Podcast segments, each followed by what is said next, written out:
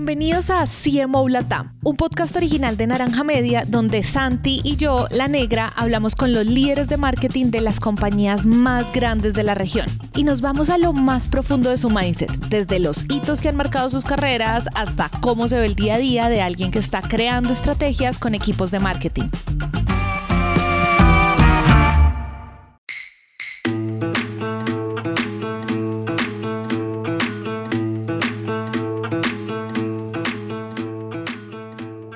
Episodio de hoy nos sentamos a hablar con André Fará, director de marketing para Nominap, el software de nómina y nómina electrónica para pymes en Colombia.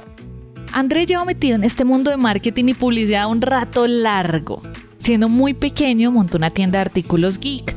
Después, ya en la universidad, creó una startup que alcanzó a ser financiada por Google, donde por supuesto aprendió todo lo que Google tiene para ofrecerle a los emprendedores. A estos primeros negocios, que en verdad suman varios años de experiencia, le siguió una agencia de marketing digital con clientes de todo tipo y errores también de todo tipo, que al final fueron la escuela perfecta para dar el salto a la startup de la que hace parte hoy en día. Entonces, sin más preámbulo, empecemos.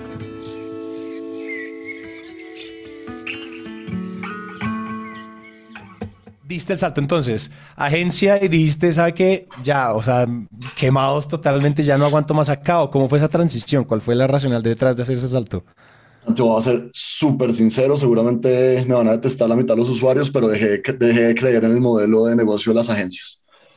O sea, realmente creo que para uno hacer marketing duro y puro, tiene que hacerlo in-house y construir activos de manera interna y construir procesos que realmente escalen de forma propia. Eh, nadie va a poder construir esos procesos o eh, realmente tercerizando si uno no tiene una estrategia muy bien planteada desde la fuente, desde la empresa propia. Entonces decidí saltar, decidí irme al mundo de los startups, que realmente fue otro universo de desafíos. Ustedes saben que en las startups todos los días toca apagar incendios, toca resolver problemas, toca hacer de todo, mejor dicho. Y crecer aceleradamente. Y crecer aceleradamente. Y crecer aceleradamente. Hablando de eso, hablando de eso, listo. Entonces, cuando ahorita me, me estabas diciendo como necesitamos crear activos y demás, apenas tú te, te, te, sumaste al equipo eh, en Nominap como, pues, como su líder de marketing, ¿con qué empezaste? O sea, ¿por dónde agarraste el pastel? O sea, ¿cuál fue la primera cucharada y qué, y qué siguió de ahí? Es decir, para después entender y que esto igual nos lleve a una, a una siguiente pregunta y es... ¿En qué estás tú hoy en día? ¿En qué está tu equipo hoy en día? ¿Qué los está trasnochando? ¿Cuál es la apuesta grande que ustedes tienen ahorita? Pero cuéntame primero, tú, llegaste y uno llega y, digamos, capitalizando un poco todo lo aprendido, ¿por dónde agarraste el, el pastel? Yo creo que todos los problemas de todas las startups, por lo menos en términos de marketing, son distintos unos de otros.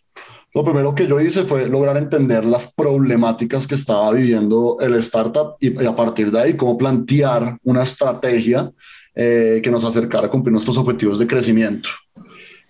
Yo, por mi línea de, creencias en marketing, siempre me enfoco en la generación de activos orgánicos y eso pegándose a las necesidades que tiene Nominap. Nosotros somos una startup 100% bootstrapeado. Eso quiere decir que nosotros no tenemos inversión externa. Eso que nosotros vemos en las noticias todos los días de, eh, captación de 7 millones de dólares, hipercrecimiento, bla, bla, bla. No, nosotros no somos así. Normalmente ese camino de los startups es salga, levante inversión, meta un cojonal de dinero en ventas y en marketing y escala como de lugar, ¿cierto? Nosotros tenemos que tener muy claras nuestras apuestas, saber dónde enfocar nuestros recursos, construir canales que realmente funcionen.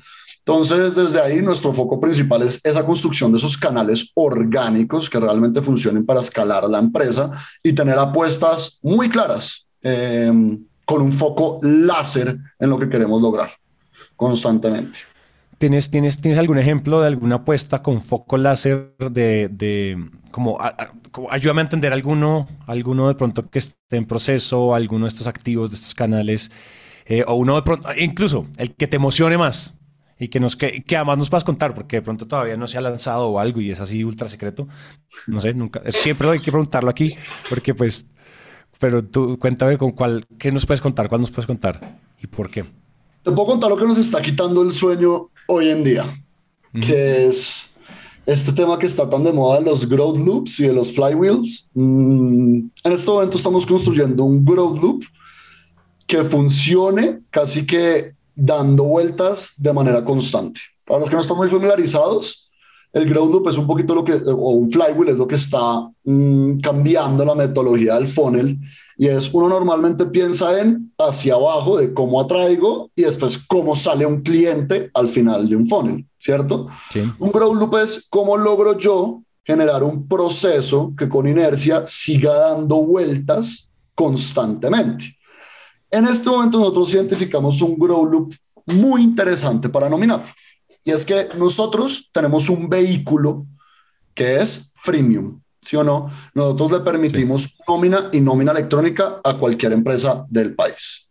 Cuando alguien llega con nómina o nómina electrónica gratis, nosotros le pedimos que nos pase el dato de su contador para que haga el manejo contable em, pues de la plataforma y que pueda, bueno, al final es la persona que termina utilizando la plataforma.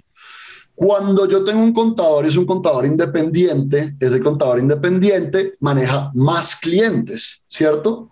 Entonces, si yo cojo ese contador y lo vuelvo un partner mío, le creo un sistema de valor y de beneficios realmente impresionante, lo que él va a hacer es que me va a traer nuevos clientes. Y esos nuevos clientes me van a traer bajo recomendación, nuevas empresas en el plan gratuito que van a traer nuevos contadores, que van a traer nuevos partners, que van a traer nuevas empresas.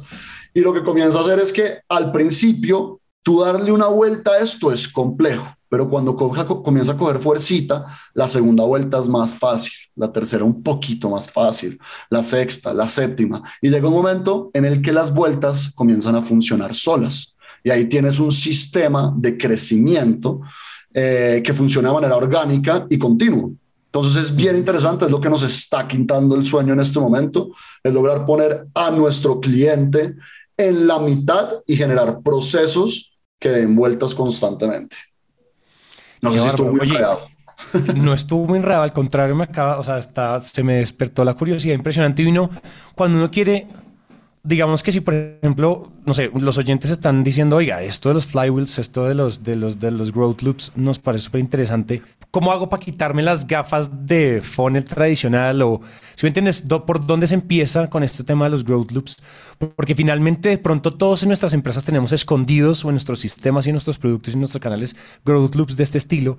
Pero fue cuando ustedes se dieron cuenta, o primero hay que salir a buscar, hay que salir a investigar, o hay que, que hay que observar para que esto suceda? Nosotros comenzamos, te voy a poner dos ejemplos interesantes. Eh, el primero es el de LinkedIn. LinkedIn, ¿qué hace? LinkedIn trae un nuevo usuario, le dice, oiga amigo, ¿por qué no conecta los correos de sus listas de contactos a nuestra base y por qué no los invita a que se sumen a LinkedIn, ¿cierto? Entonces, si lo vemos de una manera circular, ellos están construyendo un loop de crecimiento. Traen un nuevo usuario, conecta su base, esa base trae nuevos usuarios que conectan su base, que traen nuevos usuarios y realmente es un proceso sin fin, ¿cierto?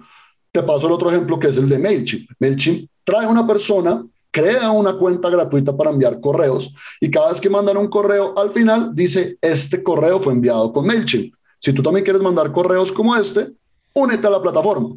Y eso lo que hace es que les permitió comenzar a crecer de una manera muy orgánica y se comenzó a volver como una bola de nieve que es muy interesante. ¿Qué tienes que hacer para tú poder identificar esto? Conocer muy bien a tus activos, conocer muy bien em, a tus avatares y con base a eso poder plantear hipótesis muy sencillas. ¿Sí o no? Y esa hipótesis, salir a montar experimentos rápidos eh, para poder validar esa hipótesis de crecimiento, esa hipótesis de flywheel que estás teniendo. Mm, ok, ok, ok, buenísimo. Entonces, esa, es la, que lo está trasnochando ahorita. Y la gracia del trasnocho es que la sistematización del flywheel, ¿cuál es la parte, dónde está la, dónde está la parte compleja? Bueno, todo, igual todo es complejo, pero donde tú dices como el reto grande, porque tú lo acabas de explicar como si sonara como, uh, eso ya está más dominado, eso. Ayer, lo terminamos ayer. ¿Y dónde está el, trasnocho particular? En la sistematización, en ponerlo a rodar, en probar las primeras hipótesis o en ver, o en, no sé, en dónde, dónde se han encontrado con el, con el punto. Nuestro cuello botella actual es lograr encontrar el mensaje que debe ir en cada punto de contacto para que esto funcione de una manera automática, ¿cierto? Y es algo que, por ejemplo, hoy en día nosotros tenemos una reunión diaria a las 5 de la tarde, donde dependiendo del mensaje por canal que se planteó, eh, tomamos decisiones y replanteamos el mensaje a diario. Eh, y eso nos ha quitado mucho el sueño. Y es como, venga, ¿cómo logramos nosotros que cada punto de contacto que tiene un contador con nosotros sea una experiencia mágica, que sea realmente una entrega de valor tan HP que este man salga acá diciendo, venga, esta gente de verdad es un partner, es un aliado mío. Mm, y eso es lo que nos quita el sueño. Nosotros estamos muy enfocados como empresa en lograr entregarle valor constante a nuestros usuarios. Nosotros no somos una compañía sales-led growth, product-led growth, sino culture-led growth que nos permite, que nos hace enfocarnos pues en esa entrega de valor eh, constante.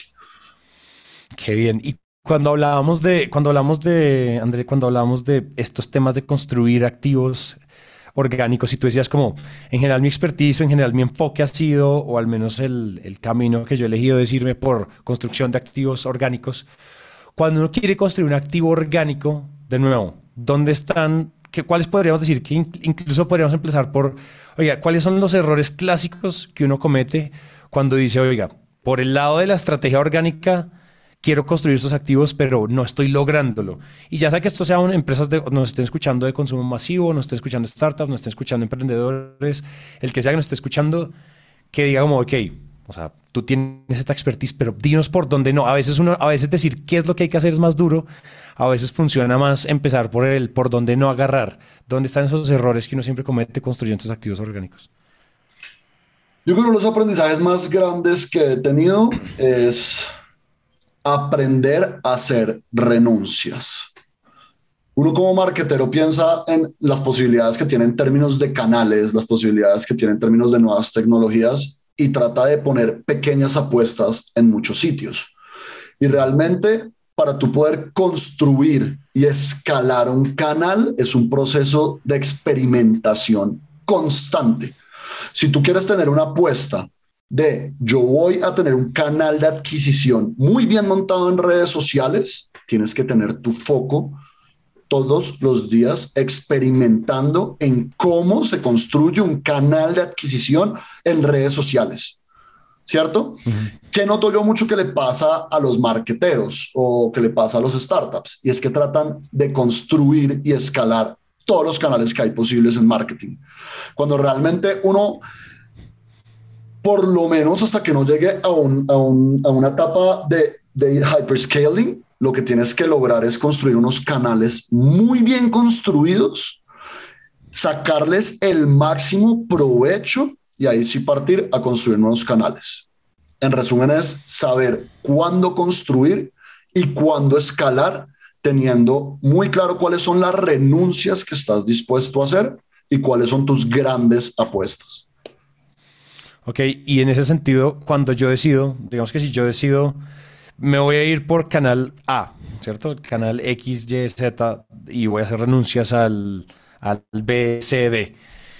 El, cuando uno empieza, o sea, la mentalidad de experimentación, esto lo hablas muy, muy, me parece muy interesante cómo lo mencionas, y es esta, esta metodología, no, digamos, esta mentalidad de experimentación se mantiene siempre, o sea, yo todo el tiempo que tengo que estar experimentando, iterando y, y diferenciando, o cómo, o cómo hago yo para, o, hay otra, o digamos, o hay otro, hay otro ítem que es dentro de la fórmula de un canal orgánico exitoso que es importante. No sé, frecuencia, bueno, está experimentación, está, ¿qué otro tipo de cosas hay en la, como en esa olla, en ese caldo de, de orgánico? Para mí todo se resuelve con una mentalidad data-driven eh, y experimentación constante. Cuando tú estás experimentando día a día, logras encontrar la frecuencia que necesitas en los canales, el contenido que debes tener, el tiempo, el contexto, el momento. Eh, todo esto te lo da realmente estar experimentando constantemente y estar en capacidad de saber qué datos mirar para tomar decisiones de cómo seguir experimentando constantemente. Todo esto nace siempre claramente de tener una buena hipótesis, ¿cierto? Si tú tienes una buena hipótesis que quieres salir a validar, vas a poder montar experimentos eh, que funcionen y te acerquen a esa hipótesis. Si tú sabes qué datos revisar para validar si esos experimentos te están ayudando a cumplir esa hipótesis, pues se va a volver un proceso constante. Cuéntame un poco, ¿cuál fue la última hipótesis que salieron ustedes a, validar? ¿O cuál es esa, la última anécdota que tengas por ahí que, que, nos puedas contar? Y de pronto, ¿en qué va o lecciones aprendidas? Eh, dijimos, oiga, creíamos esto y chan. Que bueno, aparte de la de, los, de la de los contadores y la de agregar valor y volver los partners. La última gran hipótesis que, que tuvimos que empezó este Q fue decir, venga, vamos a tener un foco, vamos a hacer unas renuncias y enfocarnos en el canal de contadores. Nuestra hipótesis fue, al enfocar nuestros esfuerzos en adquisición de contadores independientes, vamos a aumentar nuestro MRR o nuestro ticket, nuestro ticket promedio y nuestro ARPU de tal a tal, ¿cierto? Y para salir a validar eso, tuvimos unos experimentos muy chiquitos de validación, de construcción de un MVP para los partners, para revisar si esto realmente funcionaba. Una vez ese MVP nos dijo, venga, espere, es que este sí es el camino porque un contador eh, le refiere tres, cuatro, cinco empresas con el mismo esfuerzo de adquisición de usted traer una empresa.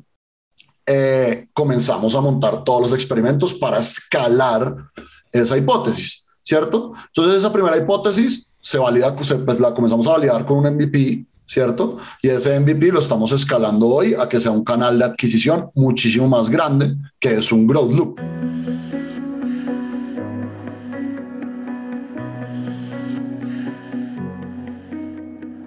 Déjame volver a, una, a una pregunta que tenía, que quería, con la que quería continuar ahorita.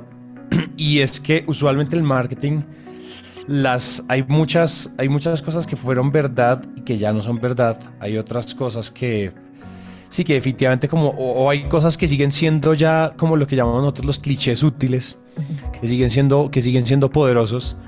En este caso, cuéntanos un poco de eso. ¿Cuáles son esas, esas verdades que tú crees que ya caducaron en el mundo de marketing? Pero que seguimos repitiendo y seguimos repitiendo y seguimos repitiendo, pero oigan, venga, la cosa ya cambió. Y después de eso, ¿cuáles son esos clichés que tú sientes como que, ay, sí, es que primero hay que hablar con el usuario? Sí, eso ya todo el mundo lo sabe, pero es cierto, esto funciona. Cuéntame un poquito cuáles podrían ser esas, empecemos por verdades caducas que seguimos repitiendo. Yo creo que en, términos de verdades caducas es cómo, o sea, cuál debería ser el objetivo de un equipo de marketing moderno en una startup. Y es que nosotros seguimos, o bueno, todo hablar por lo menos desde mi experiencia, y es que seguimos pensando que el objetivo de marketing es un marketing enfocado en ventas o un marketing enfocado en lanzamiento de nuevas funcionalidades o un marketing enfocado en ayudar al equipo de soporte, bueno, etcétera. Y realmente un equipo de marketing moderno debe estar enfocado en, en construir procesos que escalen cuando tú enfocas un equipo de marketing a que construya procesos que permitan a la compañía escalar constantemente, pues realmente vas a encontrar el camino que debe tener un equipo de marketing moderno. Mm, sí. Ok, ok, ok, ok. Hablemos cuando, decís, cuando, cuando tú dices, por ejemplo, y dime si esto está, la agarré por ahí en el aire o no, pero es, por ejemplo, lo que ustedes están haciendo con los partners y con los contadores, por ejemplo. Y es, ustedes están enfocados en inventarse, en crear y construir y madurar un flywheel que se pueda escalar. Es un, flywheel finalmente es un proceso. Entonces, es eso, es más este, este tipo de cosas, ¿no? como, como estas palancas eh, de crecimiento que se pueden reutilizar infinitas veces. El equipo de marketing debe estar solucionando problemas día a día para poder construir procesos que escalen a la compañía. Y una vez tú terminas un proceso y lo has implementado en el ADN de una compañía, pasar a solucionar un nuevo growth loop, un nuevo problema. Salir a experimentar de nuevo todo. Oye, entonces, ¿dónde crees tú que los de pronto algunos líderes la están embarrando, dónde están desperdiciando tiempo? Porque lo que tú dices es francotirador, ¿no? Es un poco al, a, la, a la yugular, donde... Pues yo sé que la respuesta podría ser todo lo otro, pero pues, pero pues ¿en dónde está el, dónde están los marqueteros perdiendo tiempo en las empresas, los líderes? Yo siento que todo nace del planteamiento de los objetivos, OKRs, KPIs, bueno, la metodología que se use y de cómo yo estoy planteando una hipótesis para lograr cumplir ese KPI. Yo sé que me devuelvo siempre a lo mismo, que es hipótesis, experimentación, etcétera, pero yo siento que ese es el primer camino, como tener muy claro cuál es el OKR, cuál es el KPI al que le tienes que pegar, que la compañía necesita que tú le pegues en este momento este Q y cuál es tu hipótesis para poderle pegar a esa compañía y cómo voy yo a salir a validar que esa hipótesis funcione. Yo siento que hoy en día nos está faltando mucho foco a los marqueteros, nos está faltando realmente poder entender ¿Cómo salgo yo a validar que esta hipótesis si es el camino que necesito yo para solucionar el problema de crecimiento que tengo y enfocarse y trasnocharse todos los días para lograr solucionar eso? Oye, hablemos un poco de tú, ¿qué equipo tienes? O sea, ¿qué perfiles tienes? ¿Qué características? O sea, ¿dónde vemos más en características? ¿Y cómo los gestionas? ¿Cómo los lideras? Que esa es una de las preguntas que siempre nos suelen llegar a nosotros y es, o sea, ¿qué significa ser líder de marketing? O sea, como que ya, yo simplemente soy el jefe y los pongo a todos a hacer sus cosas, pero ¿dónde, hay, dónde están las particularidades en esta, en lo que podríamos decir, en esta área, en este equipo particular? Yo creo que una de las cosas principales que yo me fijo en las personas que tengo en el equipo, más allá del IQ, es el EQ, es la capacidad de manejar sus emociones, eh, por lo menos que venimos hablando anteriormente, pues todo el tiempo estamos experimentando, todo el tiempo estamos cambiando, necesitamos gente que tenga una inteligencia emocional muy fuerte, gente muy enfocado a la toma de decisiones en data. Yo como líder, por ejemplo, yo puedo estar mirando un OKR que no se está moviendo y a mí no me molesta que un OKR no se mueva y no esté llegando al objetivo o que no se cumpla el objetivo, siempre y cuando se estén tomando las decisiones necesarias para llegar a ese, a, a cumplir ese objetivo. Si tú te estás encontrando con paredes, significa que estás avanzando, ¿cierto? Cuando tú no tienes un miembro del equipo que está constantemente experimentando cómo llegar a cumplir ese OKR, ahí tienes un red flag. Entonces, esa es una de las cosas principales que yo busco tener en mi equipo. Una, o sea, te va a sonar chistoso, Santi, pero una de las habilidades que más valoro yo en una persona de mi equipo es que sepa hacer búsquedas en Google. Y tú me dirás, venga, ¿cómo así? O sea, no me está diciendo que sea un SEO copywriter experto. No, que sea una persona que sepa encontrar respuestas en Google. Eso es una habilidad que hoy en día un equipo de marketing puede solucionar un quintillón de problemas. Y así suene súper bobo, es simplemente un mindset de la cultura. De tengo un problema, ¿cómo busco yo cómo generar una solución a ese problema y lo hago por mis propios medios. Y para lograr esa proactividad tienes que lograr tener un equipo que esté conectado con la cultura de la empresa, con el propósito de la empresa eh, y que sienta una pasión por lo que hace. Mira, hablando, hablando de eso, hablando de cultura, ustedes allá en Nómina, pues a ver, usted cuando hablas de cultura, hablas de la cultura de toda la compañía o ustedes tienen como su subcultura marketing eh, ¿Eso existe o eso, no, eso para ustedes no es, no, es, no es algo que exista? Nosotros tenemos una cultura compañía muy fuerte, de hecho tenemos un foco muy grande de ser culture driven, donde nos enfocamos en los pilares de bienestar, todos los miembros del equipo tienen veterinarios, tienen aplicaciones de meditación, tienes médicos constantemente, apoyamos a causas sociales, tú puedes pedir días de vacaciones para ir a una, a, literalmente a caminar por el bosque, pues bueno, hay un montón de cosas que nosotros estamos explotando en términos de cultura constantemente, eh, porque es nuestro foco principal. ¿Cierto? Nosotros no queremos ser un unicornio, no nos importa llegar hasta allá, sino que nos importa disfrutar el camino y que las personas que están con nosotros realmente se disfruten ese camino. Y eso es lo que nos hace no tener un índice de rotación tan grande, tener gente que tiene la camiseta puesta por la compañía constantemente. Y en términos de subculturas, el equipo de marketing tiene una subcultura muy fuerte que es ser, o sea, un laboratorio de marketing. Realmente nuestra cultura es, nosotros estamos todos los días con una batica científica cogiendo una pócima y la otra, eh, fusionando líquidos para poder encontrar la pócima secreta de crecimiento. Y esa es nuestra subcultura. De hecho, si tú miras nuestras reuniones, tenemos reuniones que se llaman laboratorio, tenemos, bueno, toda nuestra subcultura está enfocada en que somos un laboratorio científico. Que eso está brutal. Yo creo que hay mucha, yo creo que para, para la audiencia ahí va a haber mucha, mucha inspiración de cómo transformar esa subcultura Así sea, y de nuevo, así estemos hablando de productos de corporaciones enormes de toda la vida, ¿no? de las tradicionales de toda la vida, hasta startups de equipos de dos personas. Creo que ese tipo de cosas son lecciones valiosas para llevarse, que, no, que hay que quitarle la etiqueta, ah, pero es que como él dirige una startup, como él dirige el área de marketing de una startup, pues obvio que allá son un laboratorio. Falso, falso. O tú dirías que no, una gran compañía las, las reglas deberían cambiar. Yo creo que todos los departamentos de marketing, independientemente del tamaño, deberían ser un laboratorio. Yo tengo casos ahí muy divertidos, por ejemplo, un diseñador gráfico que al principio me decía, pero es que yo, ¿cómo le meto ciencia a mi trabajo?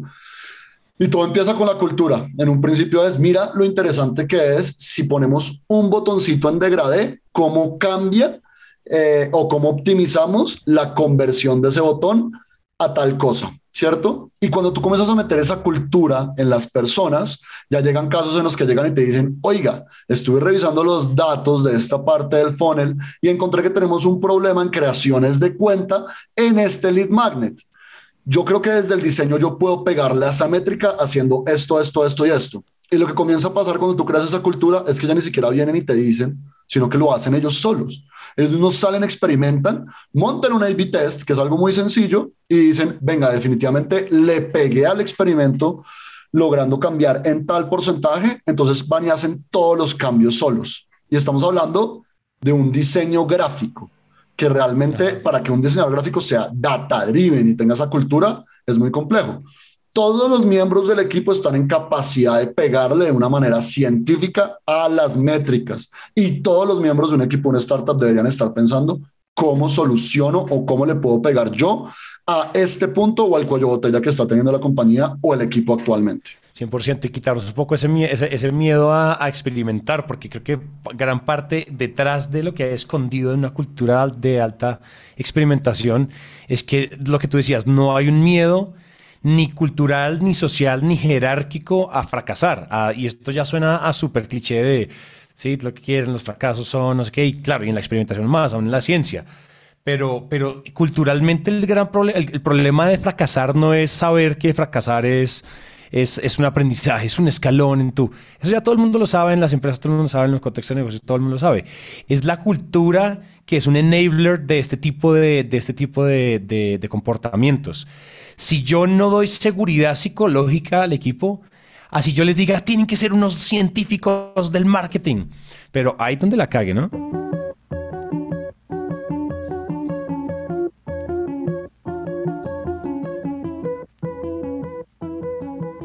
Es súper importante eso y es celebrar el fracaso. Celebrar el fracaso es que estás más cerca de encontrar el camino correcto. Y en términos de liderazgo, ahí pasa mucho algo con los líderes o con los jefes, y es que hacen micromanagement y tratan de manejar todas las situaciones para disminuir la probabilidad de fracaso. Y para mí eso es un gran error. Entre tú menos hagas micromanagement y trates de, de reducir el fracaso, más van a estar los miembros del equipo experimentando y aprendiendo cuál es el camino que deben tomar por ellos propios debes tener líderes, deben estar personas que todo el tiempo te estén diciendo, venga, no, es que yo experimenté esto que usted está diciendo y yo creo que es por acá el camino. Y eso es bien interesante de tú lograr formar eh, y construir en un equipo de marketing. Yo realmente me gustaría compartir el aprendizaje más grande que he tenido el último año, que ya lo hemos venido hablando, pero como para darle un cierre y es el tema de aprender uno a hacer renuncias y enfocarse en construir esos procesos que escalen para un, un equipo de marketing. Yo todos los días me meto y escucho un podcast de un gran marketero que encontró, la solución de crecimiento y unos dicen, no, es que es esta red, es este canal, es pauta en TikTok, es el metaverso, ustedes lo que tienen que hacer es, permitir pagos en cripto, lo que tienen que hacer es construir un canal de partners, tienen que construir un B2B2C, un C2C, un... Mejor dicho, hay un sinfín de marketeros que han encontrado caminos que funcionan. Y eso no significa que esos caminos no funcionen para ti. Yo creo que todos los caminos llevan a Roma, pero si tú no tienes un foco láser en cómo vas a, cuál va a ser tu apuesta principal y construyes ese camino día a día, va a ser muy difícil que logres llegar a Roma. Enfóquense en construir esos caminos, sean como un caballito de esos en Cartagena que no les permiten ver a los lados y miren solamente hacia adelante enfocándose en su camino. Oh, poderoso, poderoso. Me gustó ese cierre porque es verdad. Finalmente, como incluso si algo de lo que dijimos acá, todo con una pizca de sal. Eso pueden ser caminos que le esté funcionando a Nominap, a que te estén funcionando a ti, que, pero de repente nada de esto son fórmulas mágicas. Y el enfoque, sí, el que mucha abraza, poco aprieta. Nada que hacer. La abuela lo dijo siempre. La abuela lo tenía claro.